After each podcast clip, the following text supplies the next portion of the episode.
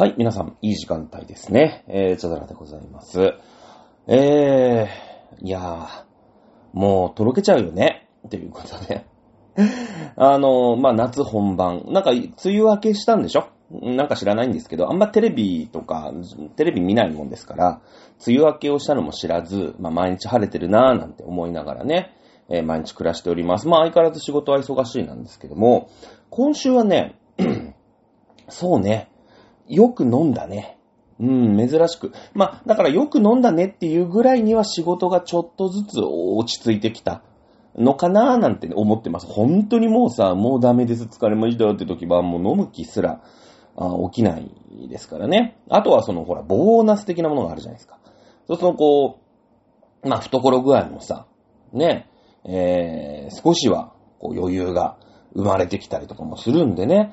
そうなってくると、みんなでね、ちょっと飲みに行こうや、という話にもなるわけですよ。ね。水曜日に、私がね、オタクをやっていた。今も別に引退してるわけじゃないんですけど、ほぼほぼ行ってないですから、今オタ活みたいなのが、ね、後で出てくるんですけど、昨日ね、僕のラジオの弟子の女の子とね、ご飯を食べる機会がありまして、その子に言われたんですけど、なんか仕事が忙しいとか、忙しくないとか、そういうんじゃなくて、仕事がやっぱ充実してる？趣味、ね、女の子のライブを見て、ニヤニヤ喋ってね、何か、満たされない欲求を満たして帰るというのが、オタ活だというふうにその子はおっしゃるわけですよ。アイドルオタクじゃないですからね。冷静ですよね、はっきり言ってね。で、チャドさんはね、最近忙しいよと、言ってるんで、で、オタ活をね、してないというわけなんで、それはね、この仕事が非常に充実して、それ以外の欲求みたいなものを、欲求不満みたいなものをなんか満たさなくても、ハッピーにね、過ごしているんじゃないかという分析をね、されましたんですよね。私がオタクをやっていた時代のお友達、全部で5人かな。飲みに行きました、水曜日ね。秋葉原かな。秋葉原集合して、どこに行ったんだっけ。近くのね、チェーン店の普通の居酒屋さんに入りましてね、バカスカ飲んでいたわけですよ。ね、秒で、やっぱお話が私大好きですから、ビールを飲んでね、ずっと喋ってたわけです。ずっとビールでしたね。はい。一軒のお店で、特に混んでなかったんですかね、出されることもなく、7時、ちょっと過ぎ集合ぐらいだったんですけど、気づいたらもう11時と。いうことでね、4、5杯飲んだのかな、結構今日飲んだよね、なんてね。僕とね、僕がいつもね、一緒に飲むね、このナースの女の子がいるわけなんですけども、28歳かな、28歳ナースの女の子が大体僕の飲み友達でね、10回に7回は大体その子と飲んでるっていうね、感じがしてますけれども、その子も多分に漏れずいまして。その子もね、ビール大好きなんでね、7、8杯、逆に言えばその2人以外、我々2人以外は、その3人はあんま飲まない。なんなら、そのうちの2人は全然飲まない。みたいな感じで。特にね、バカすか飲んで、いや、4、5杯ぐらいですかね、今日飲みましたね、なんて言ったらね、レシート見たら生15って書いてあったんでね、だいたい8杯と7杯飲んでるだっていうことがね、後々判明しましたけれどもね、そんな感じで、楽しくね、皆さんと飲む機会がありました。で、そのうちの、全く飲みませんっていう女の子がもう一人いて、で、その子が、なんかね、コンカフェ嬢なんですよ。なんかね。ただ私はコンカフェ嬢として出会ってるわけじゃなくて、お友達の連れ、彼女みたいな、なんかそういう感じの人で、よくわかんないうちに飲み友達会の中に入ってきた子なんですよ。そういう活動もしてる子なんで、なんかアイドルと裏口から出会っちゃったみたいなね、感じあるじゃないですか、ちょっと。なので、なんかね、半分申し訳ないな、みたいな気分もちょっとするんで、その子のね、私あんまりコンカフェって行かないんですけど、その子が働いてるコンカフェに一応顔出して、ね、来てくれてありがとうというね、謝罪と賠償の気持ちを込めましてね、コンカフェにちょろっと行って、そんなになんか混んでないんで、そのことずっとお話をね、まあこう軽くビールを2杯ぐらい飲みながら、コンカフェに行ってましたね。金曜日はね、仕事が大変だったね。しかも遠い。またね、例の新横浜ですよ。新横浜。ね。新横浜遠くて、まあ、新横浜で残業して、もうこれは今日はね、しかもほら土日休みだから、飲んで帰らずにはいられるかっていうことでですね、新横浜に、仕事場のある、ね、僕のね、オタク時代のお友達、ね、が、新横浜で仕事してたんで、とっ捕まえてですね、飲みましたよ。ね。ただね、新横浜で、まあ、飲もうと思ってたんですけど、新横浜駅めちゃくちゃ混んでんの。で、しかもね、女の子、いい塩梅の女の子だったの。ね。で、すごい、駅がごった返してる。なんでかっていうと、金曜日の夜で、セクシーゾーンって言いますよね。ジャニーズなんですか？ジャニーズかなの、まあ、コンサート、ライブがありまして、もうごった返してるの。まあ、当然さ、ライブの終わった後、やっぱりね、こう、セクシーゾーンの、こう、ファンというかね、オタクというか、の人たちでさ、じゃあ飲みに行きましょうみたいな感じにもなるじゃないですか。当然ね。ですので、やっぱりこう、新横浜、ちょうどこう、仕事残業してたんで、9時前ぐらいに新横浜着いたんですけど、もうめちゃめちゃ混んでて、まあ、どこもいっぱいだから、で、一緒にその飲もうって言ってきたね、おじさん、ね、僕の3つぐらい下のおっさんなんですけど、川崎に、家があるということで、僕どうせね、松戸まで帰らなくちゃいけないんですから、どうせ東海道線乗るんで、じゃあ川崎行って飲もうっていうことになりまして。川崎のね、なんだっけな、はしご横丁とか言ってたね。なんか面白いシステムのお店で、こう、飲み放題にするとね、リストバンドをくれるんですよ。時間無制限飲み放題とか言って。で、その、まあ、一箇所のその、大きいホールに、いろんなお店が出てる。だからフードコートみたいなイメージかな。うん、スーパーのフードコートってあるじゃないですか。ああいう感じ。その、席がわーってあって、こう、いろんなお店がその壁沿いにありますみたいな。で、その、飲み放題メニューは全、こう、お店共通なのね。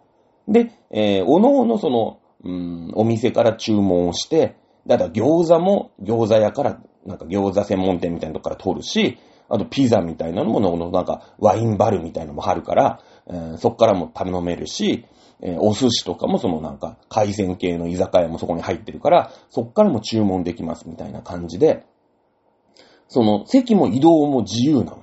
ただその、寿司屋のね、まあその、寿司屋に近いエリアで食ってるときはその寿司屋で注文をして、寿司屋では勘定を払うよと。で、次なんか餃子屋の前が空いてるなと思ったら、餃子屋のとこにバーンって座って、餃子をね、食べて。みたいな、なんかそういうちょっと面白い感じの、居酒屋フードコートみたいなね、感じのところで。まあ私は最初に、その、居酒屋、なんか海鮮系のお寿司とか、ね、炙りしめ鯖みたいなさ、そういう感じのお店に入りまして、ね、いっぱいやってるんですけど、ね、動いていいんですよ。動いていいから、どこにか行こうかなと思ったんだけど、おじさんだから、もうめんどくさくなっちゃって、ずっと寿司をつまみながら、ビールを飲むと、いう会をね、しました。はい。ね、今度また行きたいよね。あとだからなんだろう、きっとさ、その、わかんないよ。おじさんの考えだから浅はかなんだけど、その可愛い子の隣が空いたから、じゃあちょっとここはもう会計を終わらして、餃子屋行こうぜみたいな感じにもきっとなるよね。多分そこでナンパとかするんだろうね。若い子たちがそのお店に行ったら、なんかそんな感じじゃない。で、なんか逆に女の子たちも、なんか隣にね、まあ私みたいなおじさんにはね、相手してくれませんけど、なんか若い子で声かけられるの待ってるみたいな、そういう使い方もきっとするんだろうな、なんてね。なんかその商売の匂いがプンプンするなと思って。ね。逆になんだろう、その、可愛い女子をこう、誘致してさ。ね、座らしておけば。ね、だからなんか、相席居酒屋のもうちょっとアコギじゃないやつみたいな感じにしておけば、なんか若いやつ、その、例えば俺が餃子屋の主人だったらさ、ね、いいよ、ただで飲ましてやるから、ちょっとうちの前で飲んでないよっていう女の子を、ちょっとこう、座らしておけばさ、そこにおっさんとかお兄ちゃんとかいっぱい連れて自分のところ餃子売れるみたいなね。うん、そういうなんか金の匂いがしましたね。金の日ました。ただ本当に時間無制限の居酒屋らしくて、リストバンドしてるやつは多分2時間制とかじゃなくて、もうずっと飲んでんの。その店がまあ5時からやってんのか、まあ6時からやってんのかちょっと存じ上げませんけれども、すごいね、川崎って。その辺で本当にひっくり返ってるやつとかいるわけ。うん。なんかもうトイレの前のベンチとかで寝そべってるやつとかいるんだけど、別に店員もなんか、まあ別に寝かしとけよみたいな感じで、ほら時間無制限だからさ、退店するっていう概念がないじゃん。ね？ちょっと休んで、うん。ちょっと休んでまた飲みますよと。うん。8時から10時まではもうちょっと飲まないんですけど、まあまあ時間無制限ですし、10時から飲みますからみたいな人も絶対いるから、そいつら出さないのね。なんかその辺でひっくり返ってる、なんかすごいね、なんだろうね、寿司三昧のマグロみたいなやつがいるわけよ。うん。ね、なんかすごいカオスな居酒屋があってね、川崎やっぱりダメな街だなって思いながらね、飲んでましたね。3日連続飲んでますね。で、昨日が、僕のね、その、一番の僕のお友達の中で、なんだろうね、常識人ね。うん。結構いいとこの子ですよ、きっと。なんかその子のさ、まあ僕結婚されてる人なんだけど、女の子なんだけど、まあ旦那さんもね、私よく知ってるんで、まあ結婚式も行ってますからね。うん。で、行ったらさ、まあ今の時期はないよ、さすがに。そのクリスマス前になると、ツリーがあるわけよ。ね、いやいや、ツリーぐらいね、どこのね、家でもまあちょっと、ツリー飾るとかいいじゃないですか、とね。お前ツリーも飾ったらね、うだうだ言うのか、と。いうね、皆さん。ね、あれですよ。その子のうちのツリーはですね、高さが2メートル半ぐらいあるんですよね。うん。めちゃめちゃでかいツリーある。そんなね、めちゃめちゃでかいツリーがあるってことは、家がめちゃめちゃ広いわけじゃん。だって。ね、邪魔だから。ね、そんな4畳半の家とかにさ、ツリー、2メートル半のツリー置けないじゃん。ね。で、それを、なんか保管するところもいるわけでしょ？結局、その、12月から、ね、まあ、何月ぐらい、11月ぐらいになったら出していいの？ツリーって。よく知らないんだけど、まあ、10月、まあ、ハロウィンは超えるよね、でもね。ハロウィンまではなんかハロウィンでしょ？みたいな。あれ、10月末？ハロウィンって。だったっけ？ 11 月末だっけ？ 10 月末でね、多分ね。うん。ハロウィン終わんないと、やっぱ、なんかクリスマスダメですよ、みたいな感じじゃないですか。ね。だから、まあ、2ヶ月ぐらい。残りの10ヶ月はそれ、ね、しまっとかなくちゃいけない。その、しまうのも大変ですよ。ね、そのぐらいいいとこの子のね、僕のラジオの弟子ってのがいる。まあ、その子が、声優さんとかナレーション、今でもね、現役でナレーターとか、その吹き替えとかで活躍されてる方なんだけども、まあ多分だからどっかでね、どっかのなんかそういう番組とかで声とかも当ててるんだろうね。もう僕は知らないんですけど、よく知らないんですけど、その子が、まあなんか声優みたいなのを主にやってた時に、そのラジオ番組やりたいみたいな相談を受けたことがあって、うん。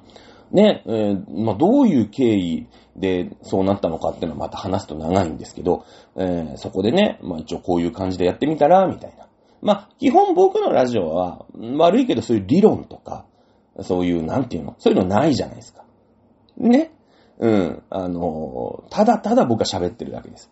ね、ウクライナ、だから先々週ウクライナやったんだけど、先週はもうマリー・アントワネットって悪くないんだよっていう話をしたら1時間終わりましたから、ね、そんな感じじゃないですか。私のラジオって。まあだけど一応論理とか理論みたいなのってあるんだよね。僕もほらリスナーとしての、ラジオ活動の方が全然歴も長いですから、まあこういう風にやって作ったら、みたいなね。うん、アイドル声優のラジオなんて僕いっぱい聞いてきましたから。まあそんなご縁で、もう10年以上かな。15年ぐらいのお友達、ね、弟子なんで、たまにね、ご飯を食べようと。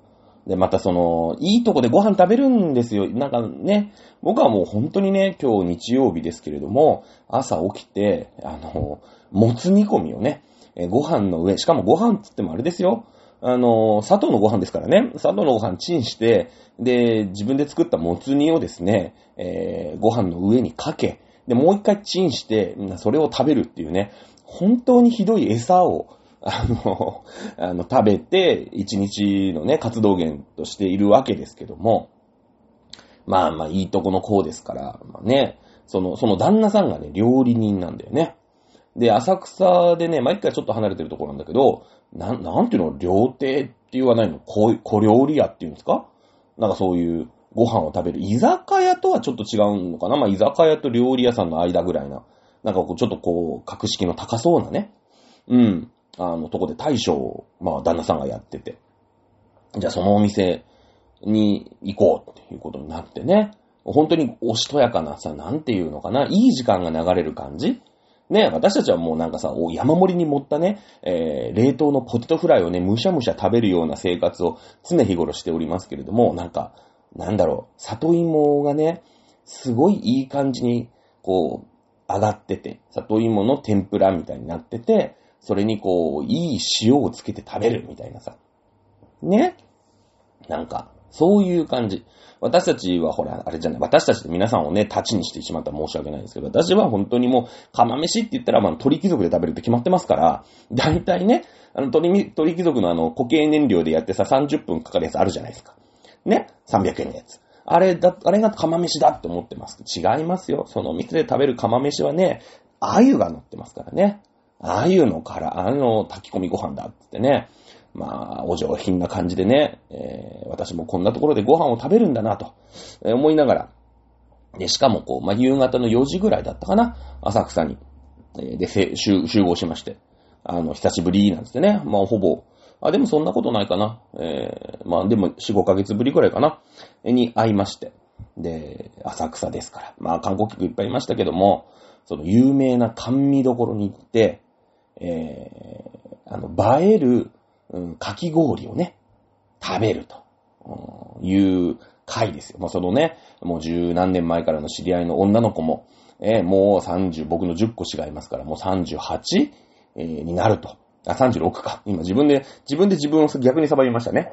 36歳になる女の子なんですけれども、ね、美味しいね、浅草に住んでますから、こう、いい甘味屋さんを知ってるってんで、じゃあそこでね、暑い中集まりましたんで、じゃあ、かき氷食べよう。ね。いうことで、私はその、宇治抹茶。ね、宇治抹茶もなんでしょうね。緑が濃いね。いいとこの、宇治抹茶のかき氷は、緑が濃い。深いね。うん。あとね、苦い。苦いんだよ。うん。本当のなんか抹茶なんだね。なんかドロドロした抹茶がいっぱいかかって、しかも上品なね、あんこっていうんですか、粒あんのこう、ね、炊いた小豆がいっぱいかかってましてね、なんでしょうね、浅草って、まあ、比較的こう、都内に近くて、まあ、なんていうの、観光地じゃないですか。ということでね、僕たちの隣に座った若きカップル、ね、まあ、どっかで多分浴衣のペアセットみたいのを借りたんだろうね。浴衣着て浴衣デートをしましょう。ただまだ付き合ってそうね、まだ2回目とかかな。ね、2回目とか3回目とかなんか初々しいカップルがいまして、ね、若い、22とかぐらいかな。いってんのかなぐらい。ちょっとね、若い人の年齢わかりませんけれども。ね、なんかお上品にね、こう、初々しいね。初々しい。だけど、その、なんだろうね。浴衣なんだけど、プーマ履いてたね、女の子の方はね。プーマのスニーカーで、今ありなんだね、あれね。もうだってなんか、足が痛くなっちゃうんだもんってね、浅草歩くから。いろんなとこ行ってね。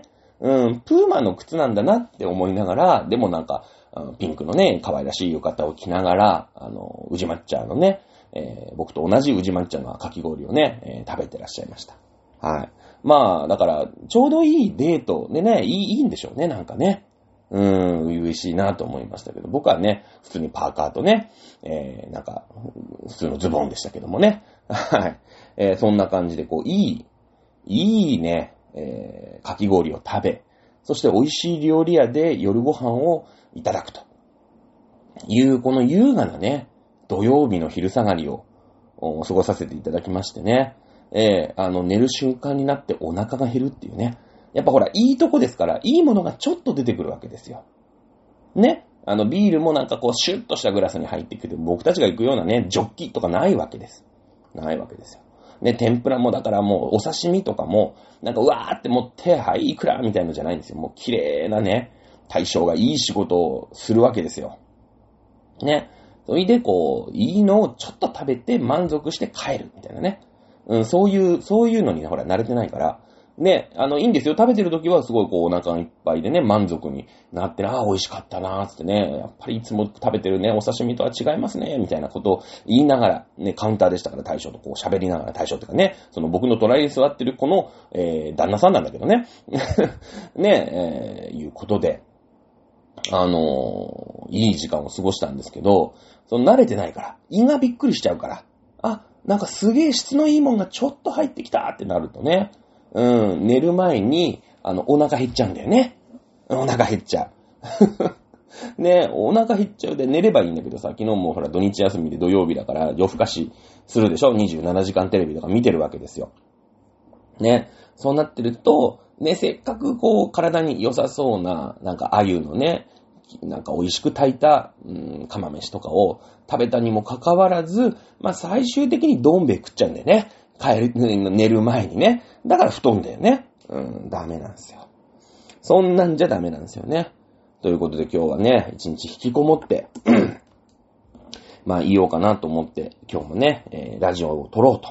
このね、土日にラジオを撮っとくと、ほんと平日仕事外束しても、こう、なんかプレッシャーみたいなのもないんで、ね、最近日曜日収録が多いと思います。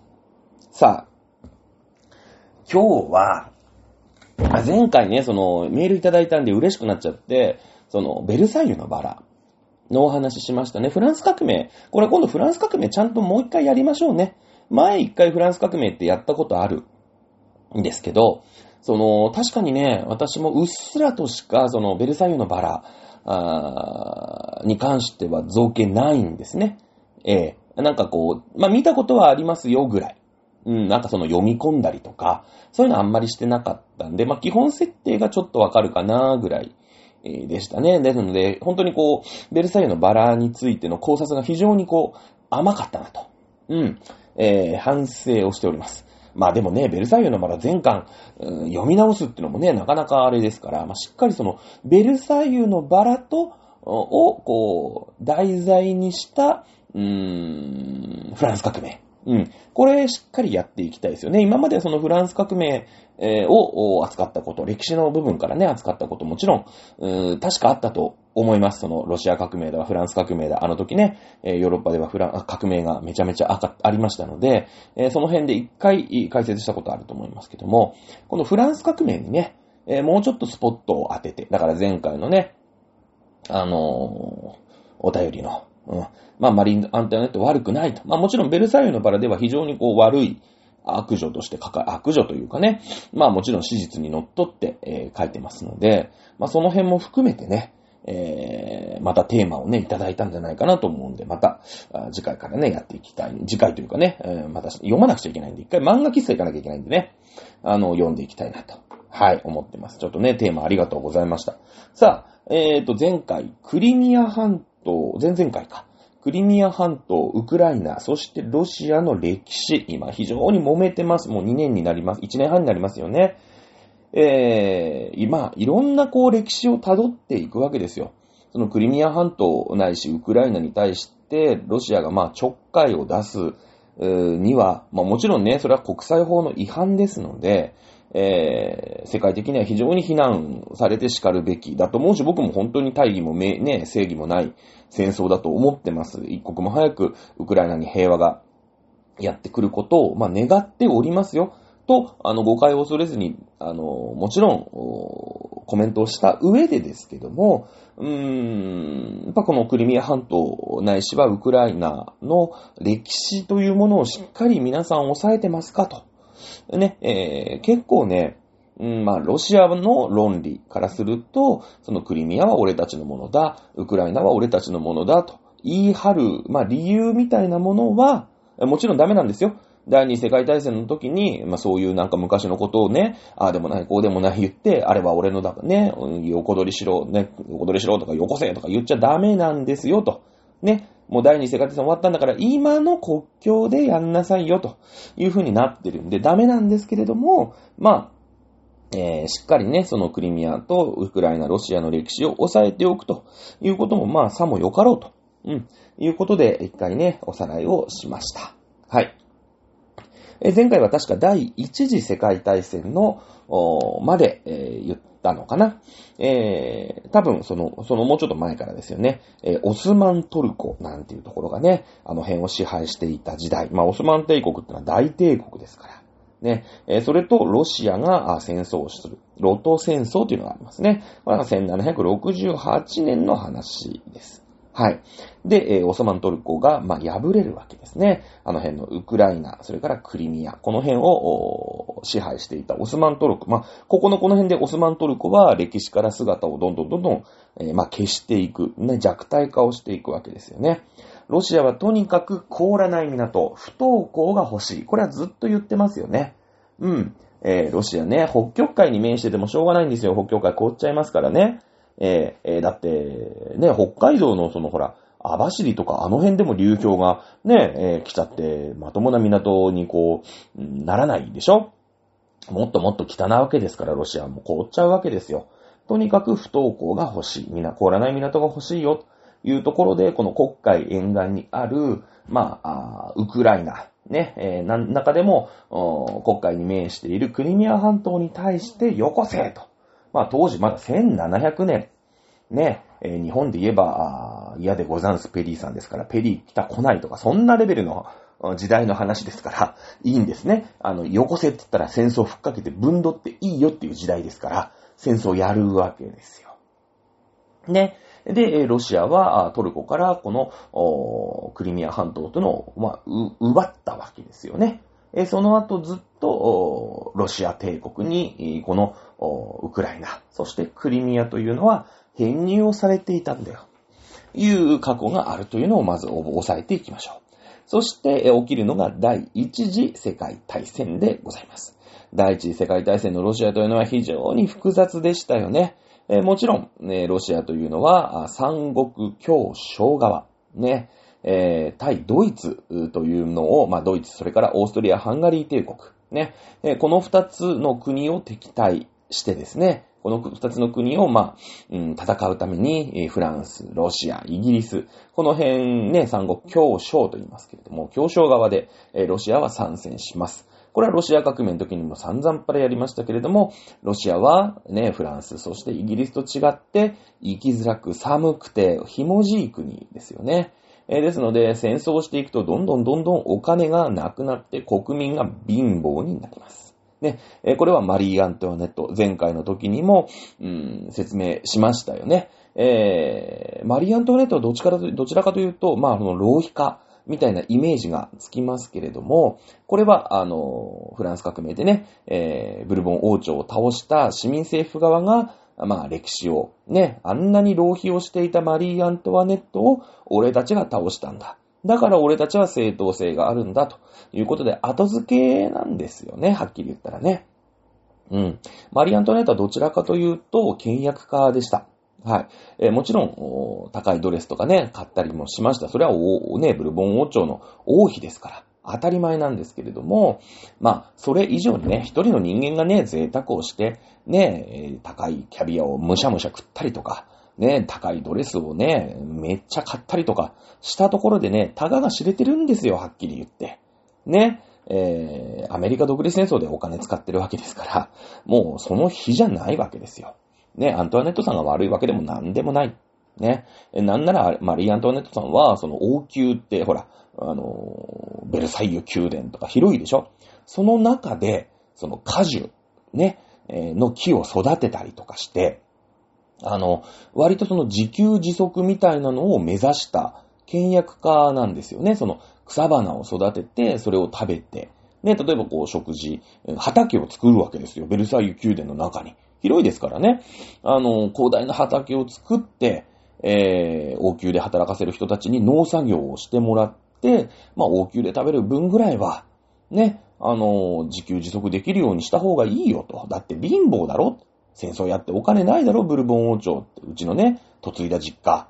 ね、ということで、非常に倹約家な側面があったそうなんですね。まあまあ、ちょっとフランスの話は置いといて、ロシアの話。ロシアはもともと貧乏でしょ。ロシア、ロマノフ王朝。ね、貧乏なんですよ。はい。まあ、貧乏っていうか、国力が低いでしょ。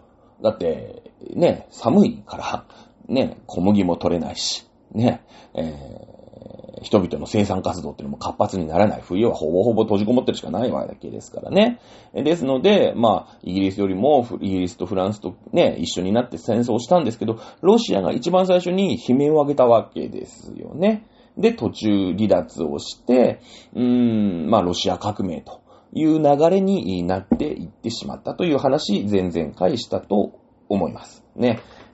そしたら、その親玉で、なんかその、革命だのなんだのやって揉めてる時に、ウクライナはね、その、まあ、もともとその、支配されていたわけですよ。オスマン帝国に。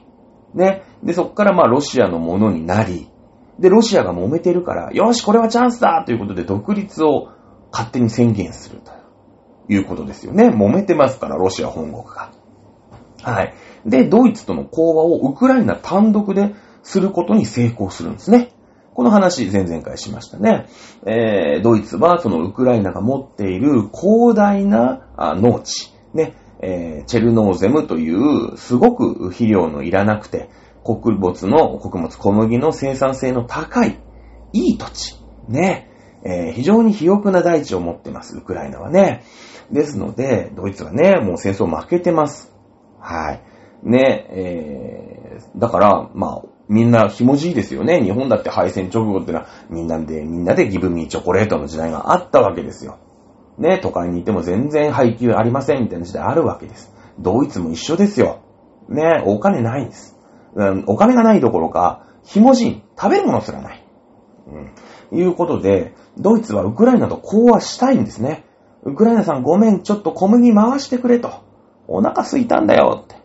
いうことで、ドイツは、ウクライナの独立を認めることになります。ね、ロシアがうだうだ揉めてる時にウクライナさんと勝手に講和条約を結んで、ね、逆にウクライナとすればロシアがうだうだやってる時ねに、独立をするわけですから後ろ盾が欲しいですよね。うん、だって親分を裏切るわけだから。そうするとドイツの、まあ、痩せても枯れてもドイツ様ですから、軍事力というものが、まあ、一応あるわけじゃないですか。もちろん戦争に負けてますけれどもね、第一次世界大戦ですから、第二次世界大戦で負けた後のドイツってのはもう徹底的にナチスを解体して、軍備をね、補強、軍備ももう解体されちゃって、ずったぼろになりましたけども、第一次世界大戦の後のドイツっていうのは、一応軍事力っていうのまで、まあ、解散というかね、世界の悪者にはなりましたけど、一応こう国としての体は残ってました。はい。その軍事力に目をつけたのがウクライナ。そしてウクライナの豊富な小麦資源、食料資源に目をつけたのがドイツということになりまして、ここで講和会議が持たれるわけですね。はい。で、今度そのウクライナの方は、まあ独立というものを本当に勝ち取るために、ソビエトと戦争をすることになります。まあ、ロシアというかね、もう革命が起きてますから、まあ、ソビエトというところからも独立しようとしてますから。で、それをドイツが支援をするという形になります。だから、このウクライナの、小麦というものをめぐって、ロシアもね、もう内戦でもうずったぼろになってますが、ウクライナの小麦をドイツ、それからソビエト、ね、これのどっちが抑えるかと。いう戦いになってくるわけなんですね。はい。いうところぐらいまでかな。話したのは。前々回多分ね。そしてロシアの方は、まあ、ドイツとね、しぶしぶ、講和条約を、まあ、結ぶことになります。もうだから、ウクライナっていう、ウクライナのね、独立は、まあ、認めますよ、ということ。もうウクライナに手出ししませんよ、と。いうのを結ばされるんですね。はい。いうことで、その時にウクライナはドイツに割譲されるんですね。だってロシアが手を引くわけですから、結果的にはドイツの勝ちっていうことでしょ。ドイツが支援をしているウクライナの独立をしぶしぶソビエトは認めるということになるわけですよね。で、ロシアと中央同盟、ドイツですよ。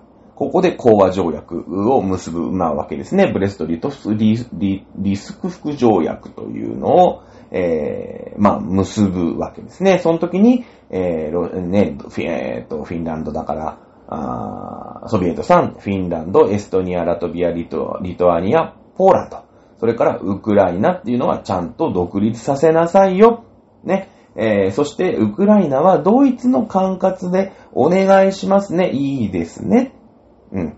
いうことで、ウクライナはなんとドイツに、割譲されると。いうことになるわけですよ。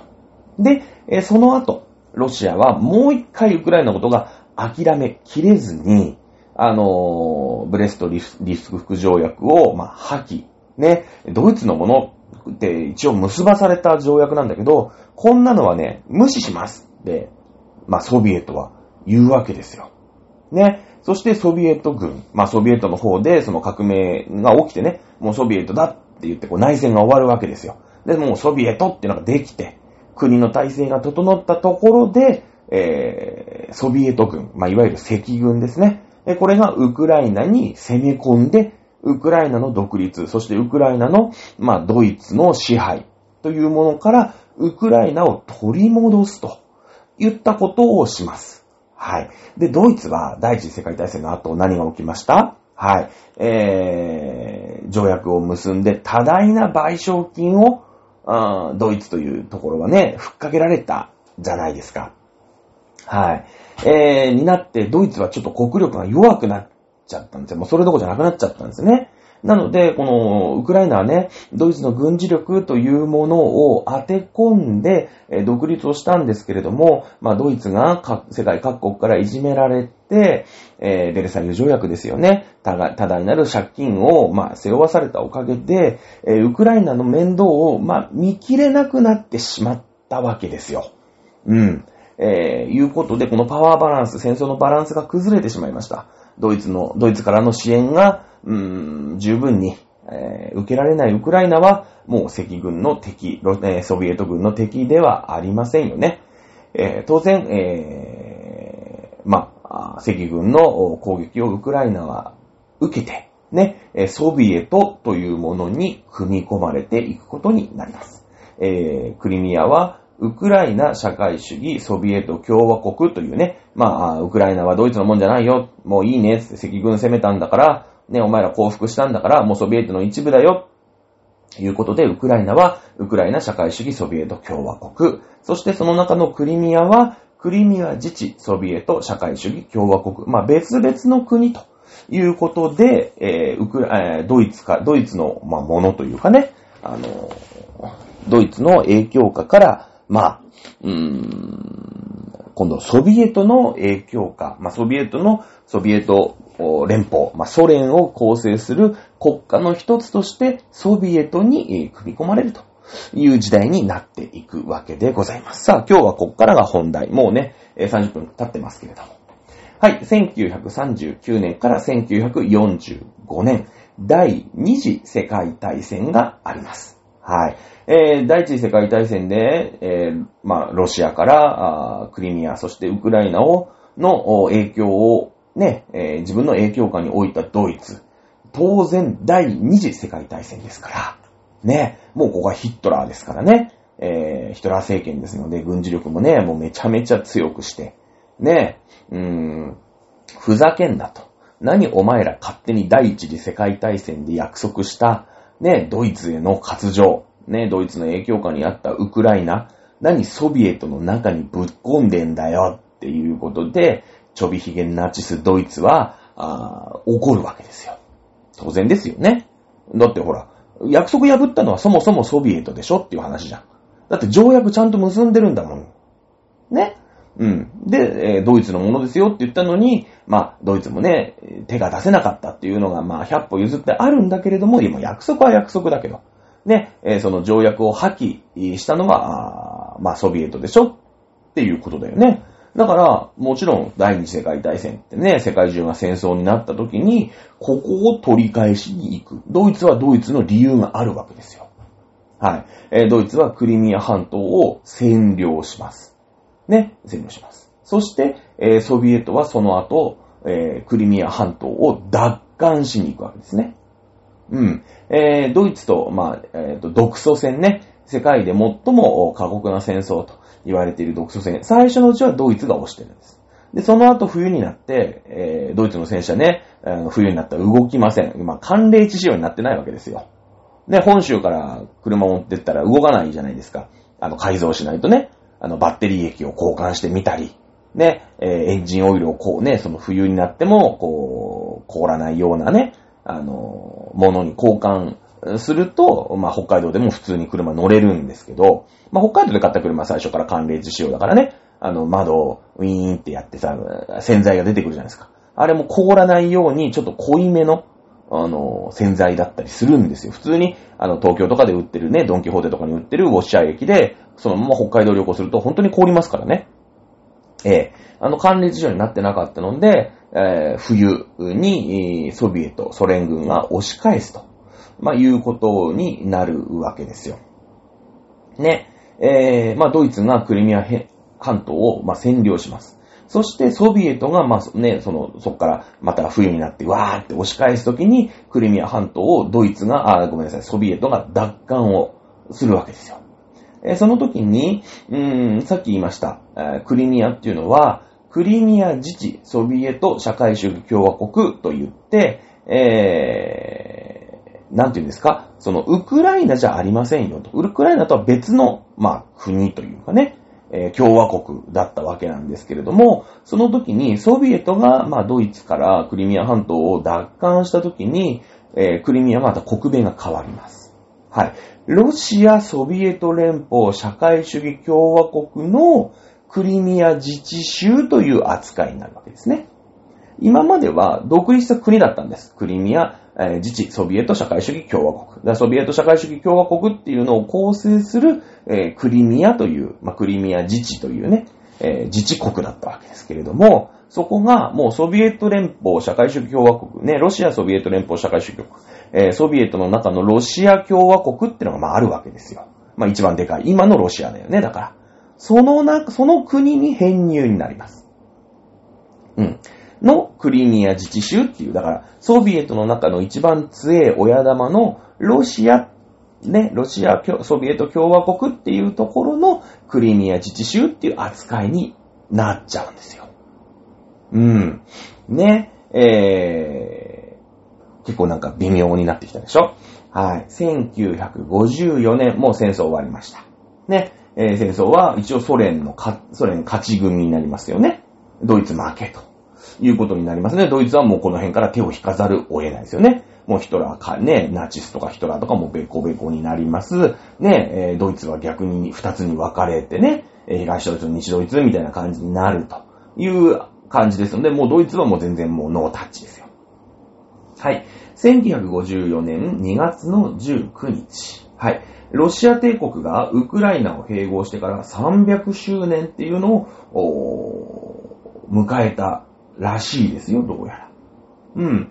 ロシアはその時、もう、スターリンは亡くなってます。その次の代、フルシュチョフという人が、まあ、国家元首だったわけですけれども、そのね、クリミア自治州、ロシアソビエト連邦社会主義共和国っていうとこのクリミア自治州だったんですけども、これをね、まあ、ウクライナにあげるよ、ということに、宣言しました。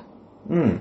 まあ、クリミアはね、一応ドイツから奪ったのがロシア軍、ね、ソビエト、まあ、ソ連軍の中でもロシアの軍隊が奪ったから、まあ、ロシア共和国の中の自治州っていう扱いだったんだけど、まあ、一番近いしね、うん、飛び地になっちゃうし、まあ、クリミアって、まあ、ウクライナにすごい近いから、ね、地理的にも経済的にも、まあ、住んでる人たちもね、近いんで、まあ、ソビエト、ね、みんなでソビエトなんでしょ？で、ソ連の中の一つの構成国である、じゃあ、お隣のウクライナ、ソビエト、連邦社会主義共和国かの、に、まあ、上げちゃっても、その方がしっくりくるよね、いう感じですよ。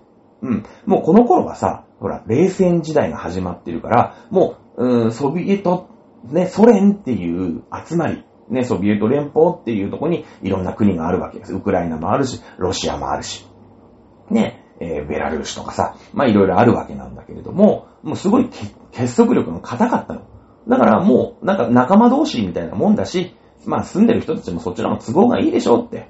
うん、飛び地になっちゃうし、ね、地続きじゃないんですよ、ロシアって。ね、なので、ウクライナさん、ね、お隣のウクライナさんあげますっていうことであげたんですよ。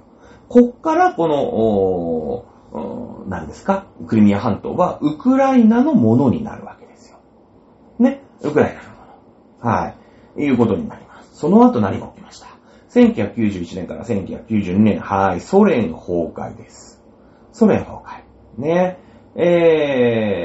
の時に、じゃあ何が起きたかっていうと、まあ、1991年にね、住民投票が、まあ、起きます。そして、クリミア自治ソビエト社会主義共和国っていうのが、まあ、そのウクライナが独立しようっていうことになるわけよ。ソ連が崩壊するときに。で、じゃあこのね、クリミア半島ってそのロシアっていうさ、ソ連の親玉みたいなところからウクライナにこうもらうわけだよ。ね、もらったんだけども、じゃあそこのね、まあ、今度、ロシアの方がさ、ソ連が崩壊して、ロシアはロシア、ね、ウクライナはウクライナって、また別の国にこう、ソ連っていう枠組みがなくなって、崩壊していくじゃん。ね、で、その、ウクライナも当然独立を果たしていくわけなんだけれども、まあ、その時には一応、ウクライナのね、一部にクリミアがなってったんだけど、やっぱクリミアはクリミアでそういう、いろんな経緯があるから、クリミア共和国っていうので、独立をね、宣言するんですよ。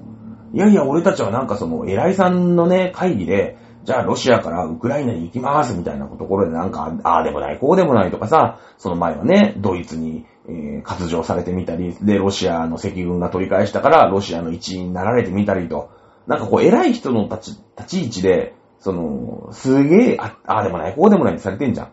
いや、ふざけんなよと。いうことで、どさくさに紛れてね、クリミア共和国だけで、クリミアだけで独立しようと。いやいや、ワンチャンいけるって。今だってソ連崩壊してんだから、なんか、一応なんか親玉のところだとウクライナの一部とかになってんだけど、俺らクリミアだけで独立国作れんじゃねえっていうことで、独立するんですよ。ね、独立するの。本当に一回ちゃんとクリミア共和国でできるんですよ。だけども、その、ウクライナからするとさ、やっぱね、独立するときに、当然領土って広い方がいいし、その国家に面してるからね、そのウクライナって結構重要なポジションにいるんですよ。何お前ら勝手に独立してんだっつって。お前らはもともと俺らの一部だってことで、その、ロシアから俺らもらったんだからって言って、その、クリミア共和国が誕生するんだけど、その後すぐウクライナに、まあ、統合ね、はい、ダメーっつってね、何勝手なこと言ってんのって言って、ウクライナに、まあ、併合されるわけですよ。だからなんだろうね、その、クリミアの人たちは、俺たちの独立をウクライナが邪魔したんだぞ、みたいな。ね、いいじゃん、なんかみんながさ、独立してソ連ってなくなったんだから、ね、自治しようぜ、自分たちでやろうぜってやって、クリミアはクリミアでどさくさに紛れたんだけど、そのどさくさに紛れたクリミアの独立をウクライナが許さなかった。いやいや、お前ら俺のもんだからねっていう話なのよ。ね。で、まあ、1995年、まあ、ソ連が崩壊した後、その、まあまあね、一応併合されたんだけれども、その、まあ、クリミアはね、その一応の自治を認めるということで、まあ、ウクライナのね、その、お前ら独立させないよって言った、そのクリミア併合、ウクライナによるクリミア併合ね。これを、まあ、親玉のロシアも、まあ、認めてるわけよ。だって、そのロシアの方が、ウクライナにね、そのクリミアを、まあ、あげますよ、という風にしたので、ロシアの方じゃ、フルシチョフの時代にあげたわけでしょ。だから、その、勝手に独立とかされると、やっぱメンツも持たないからね。まあ、ウクライナのもんだよね、っていうのを承認したんですよ。ってことは、その、クリミアの人たちにとって、いやいやいや、だからさ、独立させてっつってんじゃん、つって。なんか、ロシアとかウクライナとか、ね、なんか偉いやつので、なんかごちゃごちゃ決めてんじゃなくて、俺ら独立させてよ、みたいな感覚もちょっとあるのよ。で、そんな中、まあ2000年ぐらいになって、まあもうほら、なんていうの？西側がさ、ゴリゴリにこう、ね、だってロシアが崩壊、ソ連が崩壊するわけですから、その、東西対立、冷戦みたいなね、そういうのもなくなってくるじゃないですか。そうすると、やっぱ西側の方が優れてるなって、みんなが気づき始めてくるじゃない。ね、東ドイツと西ドイツだって、ほぼほぼ地理一緒のとこなのに、もう西ドイツは経済的に何十倍もね、先を行ってるし、ね、東ドイツはもう全然遅れてる。ということで、これは西側に行った方が国がしっかりなるぞっていうことで、この辺のウクライナとか、徐々に西欧化。まあ、西側の国と、仲良くなろうみたいな。ね。なんならその EU にちょっと興味があるよみたいな。なんか EU の一員として、その EU の国と関税なしで貿易をした方が全然ね、いいじゃん。楽じゃん。だって、ね、そのスペインだの、フランスだの、イギリスだの、ドイツ、もうこういったところに物がバンバン売れる、いうことになる、よね。うん。ということで、その西側に、この辺の国が、まあ、近づいていくわけよ。まあ、ウクライナもそうだし、ね、クリミアなんかもそうだし、ね、に近づいていく。まあ、ドイツと仲良くなろうとしてくるわけですよ。ね、EU の中でドイツってのはもう割とこうね、強の国だから。で、ロシアとしてはさ、いやいやなんかそのウクライナにあげたんだけど、なんか独立は考えてるし、ね、で、一応ウクライナに踏みとどまったけど、今度その踏みとどまったウクライナの方が、そもそもドイツと仲良くしていこうみたいな雰囲気あるなと。ってことはね、やっぱクリミアはあげるんじゃなかったと。ずっとロシアのもんだって言っとくべきだった。だってほら、クリミアがあれば、国会に出れるから、凍らない港がゲットできるから。ね。で、しかも、その、ウクライナが、その、ロシアとずっと仲良くしてくれりゃね、文句なかったんですよ。だけど、ウクライナがね、その、ドイツとかと仲良くしようなんて言うもんだから、ちょっとロシアとしては、カチーンと来てて、ね。じゃあもう、武力で奪うしかないよねって言って、2014年にもうウクライナからクリミアを独立させてロシアに編入するわけ。これが2014年のクリミア侵攻になるわけですよ。ロシアによるね。うん、で、そのクリミアはもうウクライナから切り離します。で、独立させます。で、その独立した一つの国、クリミア、まあ、共和国みたいなのをロシアに編入しますよっていうのが今のロシアの言い分。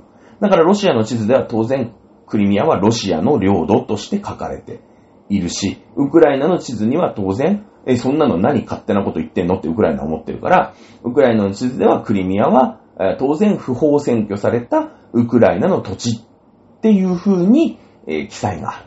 だけども今はほぼほぼもうロシアが、仕切ってる。だから日本の竹島と一緒だね。韓国軍が勝手に上陸して、ここは韓国のね、独土だとかわけのわかんないことを言ってるんだけれども、あれは日本の竹島ですよと。ただ、まあ独土をね、今日本の人が上陸することはできない。韓国軍が、基地を作って支配をしてるから、まあ、実効支配は韓国がやってるけども、日本の地図には竹島っていうふうに、これは島根県の日本の領土ですよねっていうふうに書いてあるでしょうね、おそらくね。うん。尖閣もそうだよね。まあ、尖閣は逆に日本が統治をしてますので。で、日本の尖閣諸島、ね、いうところで、登録、沖縄県の尖閣諸島という風になってるんでね。だけども中国は、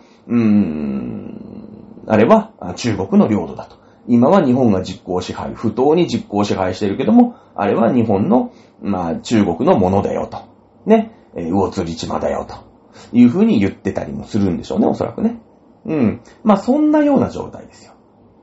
はい。なので、まあでもほら、島とさ、ちっちゃい島でね、一応軍事的な役割あるけど、ちっちゃい島ともう何万人っていう人がね、何十万人っていう人が住んでるクリミア半島では意味合いがちょっと違うけどね。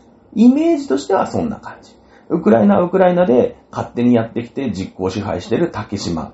ね、韓国軍が不法占拠してる竹島と同じイメージね。そこに人が住んでるから。ね。竹島はほぼ無人島ですけどもね、そこに住んでる住人いませんけども、日本国民がいっぱい住んでる中で勝手に韓国軍が来て、島をね、占拠しちゃいました。みたいな感じよ。うん。ね。そういう、今、位置づけにあるわけですよ。ね。まあ、クリミアは今、事実上だからロシアの領土。で、ロシアの警察権。ロシアのその軍隊の管轄に置かれているわけですよね。うん。いうことでですね。まあそういう、まあそれで今の戦争に至るわけよ。で、クリミアだけじゃなくて、今度ウクライナ。ね、このゼレンスキー大統領ってのはなおさらその欧州に、まあ、近づく。ね、近づいて国を発展させようっていう大統領だったんで、いやいやふざけんなよと。ね。いうことで、ゼレンスキーを退任させて、ウクライナを自分のもの、まあなんならロシアの領土にしようというのがプーチンの考えで、今回戦争が起きてるっていうことになるわけですよね。なるわけですよ。で、その手始めにウクライナの一番東側、ロシアと接している、ルガンスク、それからドネツク、ね、こういったところは勝手にルガンスク共和国。で、ドネツク共和国っていう国として独立させますよ。ね。その上で、またロシアに編入しますよ。この、またほら、だから実効支配の場所を増やそうとしてるわけだ。切り取りをしようとしてるわけだ、ロシアってのは。だけど、このね、ルガンスクとかドネツクの人は、ウクライナから、今、実際クリミア半島っていうところをロシアが切り取ったのを見てるわけですよ。ね。なので、なんかルガンスクとドネツクさん、ね、独立させてあげますよ、なんて言われてるけど、独立したら最後、はい、じゃあ独立しましたね。じゃあもうこっからはロシアに編入しますって言って勝手に編入させられるの目に見えてるから、今必死に戦ってる。いうことだよね。もう一回奪われたら、ね、今ほらだって、その韓国軍がね、不法に占拠している竹島、もう一向に帰ってこないでしょ。ね、それから日本の領土である北方領土、これももうロシア軍が実効支配をして、でなんならロシアの人たちがどんどん移住してってね、勝手に飛行機とか飛行場とかね、家とかいっぱい建てて、もう戻ってこないですよ、はっきり言って、で一回それを認めたら二度と戻ってこないってのはウクライナの人よくわかってるんですよね。だから徹底的に戦ってるということになるわけですよね。はい。まあロシアはね今本当にその一瞬でねウクライナをまあ自分のものにするっていう作戦を立てたんだけどそれが失敗してずるずるとね長い戦争をしているので非常にこう世界的にまあ、孤立して、まあ、ロシアがね、こう、かすめ取ればよかったんですけども、まあ、ウクライナがね、思ったより頑張ったんで、ね、ロシアが払った代償は非常に大きいでしょうね。まあ、そういった経緯がある、まあ、クリミア半島、そしてウクライナなわけですよ。ね。まあ、だからそれぞれにそれぞれの思惑があるでしょ。ね。やっぱクリミアはさ、まあ、好きあらば自治、独立したいなんてちょっと思ってるような土地なんですよ。まあ、日本で言ったら沖縄みたいな感じだよね。やっぱ経緯が違うから、ね。経緯が違うから独立したいと思ってるんだけど、まあ、そこって結構キーポイントで。まあ、もちろん沖縄もそうだよね。東南アジアに貿易するとかさ、中国と貿易する、韓国と貿易する、なんて時には、もともと琉球王国っていうそういう中継ぎ貿易で儲けてた土地だから非常に大事なんですよ。ね。なので、まあ日本はね、そんななんか、玉城デニーみたいなやつがね、独立をなんてたまに口走ると、めって言ってね、怒るわけですよ。はい。ね、そのウクライナっていうのも一つ一枚岩ではないわけですよ。ね、東側は新ロシアの人たちがいっぱい住んでる。まあロシアとの関係強いですからね。ほら、北海道にはさ、新ロシアの人いっぱい住んでますよ。だってロシアにさ、その、中古車売ったりとか、ロシアの近くまで行ってカニ取ったりとかって言って、そのロシアと仲良くすることが、非常に自分の、生活に、プラスになるっていう人たちが多いじゃないですか。で、あとはだから、ロシアの観光客相手に、ペンションをやってる人なんてのはそうだよね。ロシアとの関係悪くなったら商売上がったりでしょ。その代表が鈴木宗男じゃないですか。ね、維新の会の鈴木宗男、あの人めちゃめちゃロシアの肩持つわけ。ね、ゼレンスキーはもう勝手にね、あんなことをするから、プーチンが攻めざるを得なかったんだと。ゼレンスキーが全部悪いんだ、プーチン悪くないんだって言いますよね。とんでもないやつだと思ってますけども、まあ鈴木宗男ってのは根室のね、ところにこれ宗男ハウスなんてあるわけ。やっぱ北海道出身の国会議員ですから、北海道の人のためには、ロシアとね、あんまり関係を悪くする。したら良くない。なんでかっていうと、鈴木宗男を当選させてくれる人々。ね。根室の選挙区の人々にはやっぱりカニの漁師がいる。ホタテの漁師がいる。